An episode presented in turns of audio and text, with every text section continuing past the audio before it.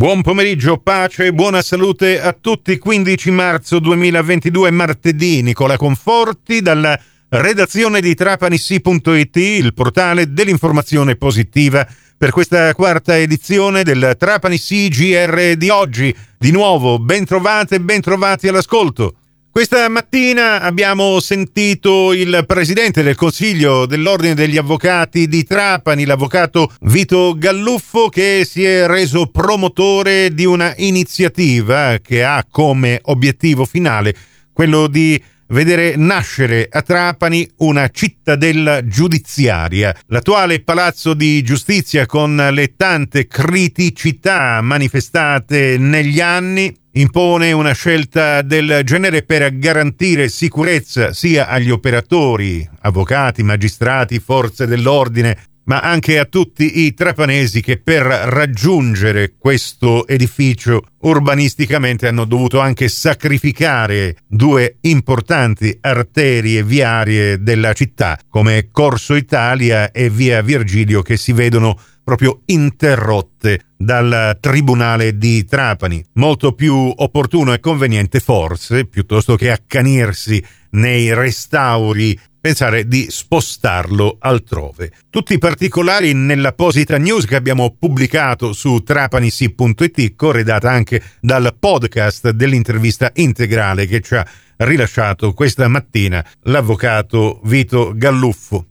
Adesso vi proponiamo la seconda parte di questa intervista giorno 23 si insedierà ufficialmente il, questo comitato attraverso uno statuto eleggendo un direttivo.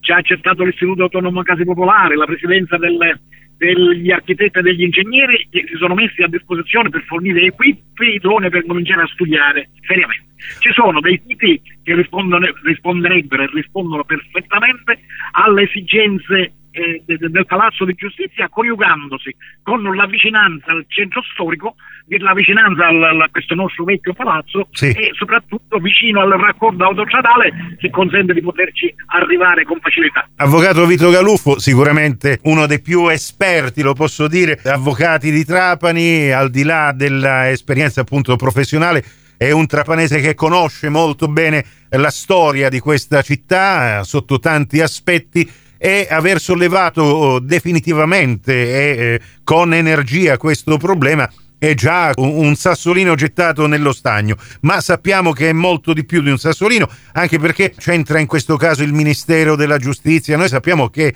i più grossi problemi che ha avuto eh, l'attuale Palazzo di Giustizia di Trapani sono dipesi proprio da a volte mancanza cronica di fondi. Sì, questo è vero, ma Nicola garantisco che l'impegno di questo comitato sarà forte e permanente, non consentirà spazi all'evasione e alle fughe. Noi siamo, noi siamo abituati, io sono abituato a fare concretezza delle ipotesi di lavoro che sono preziose, però se restano ipotesi sono nulla.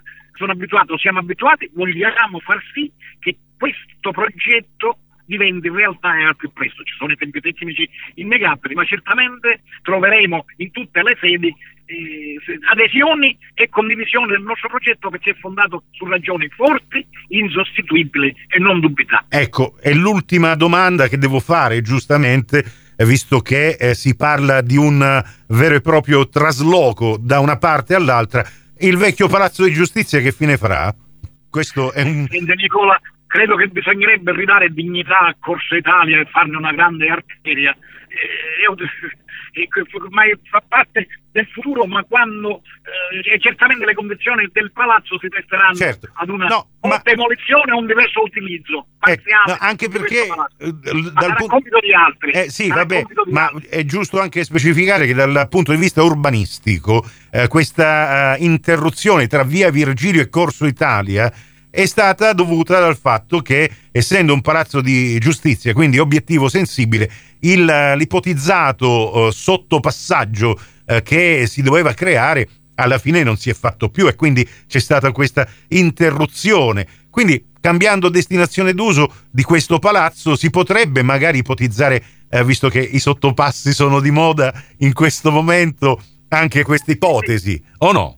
Sperando, sperando, di non morire con i sottopassi affogati. Eh? Attenzione, sottopassi. Io preferisco i soprapassi. I soprapassi. I sottopassi di Palermo e altrove ci hanno insegnato che spesso fanno morire gente. Quindi io amo definirli e chiamarli affoga, affoga gente piuttosto che sottopassi, soprattutto in una città come la nostra che sorge sull'acqua, eh, galleggia sull'acqua, vive sull'acqua. Io mi ricordo, così mi hanno raccontato, che laddove adesso c'è il Palazzo di Giustizia, una volta c'era un bel campo di calcio, lo stadio degli Spalti addirittura, mm, probabilmente tu te lo ricorderai, avvocato presidente. cosa c'era? Quattro pallonate si davano lì via. Eh vabbè, vabbè. e allora vediamo di dare una pallonata anche al sistema giustizia, magari eh, sperando che questa cittadella della giustizia trapanese possa nascere. E appuntamento quindi al 23 marzo quando si sottoscriverà questo eh, importante cos'è uno statuto che con lo statuto. lo statuto di questo comitato. Grazie Presidente Vito Galluffo, buon viaggio. Grazie, grazie a te, grazie a tutti gli ascoltatori. Buongiorno.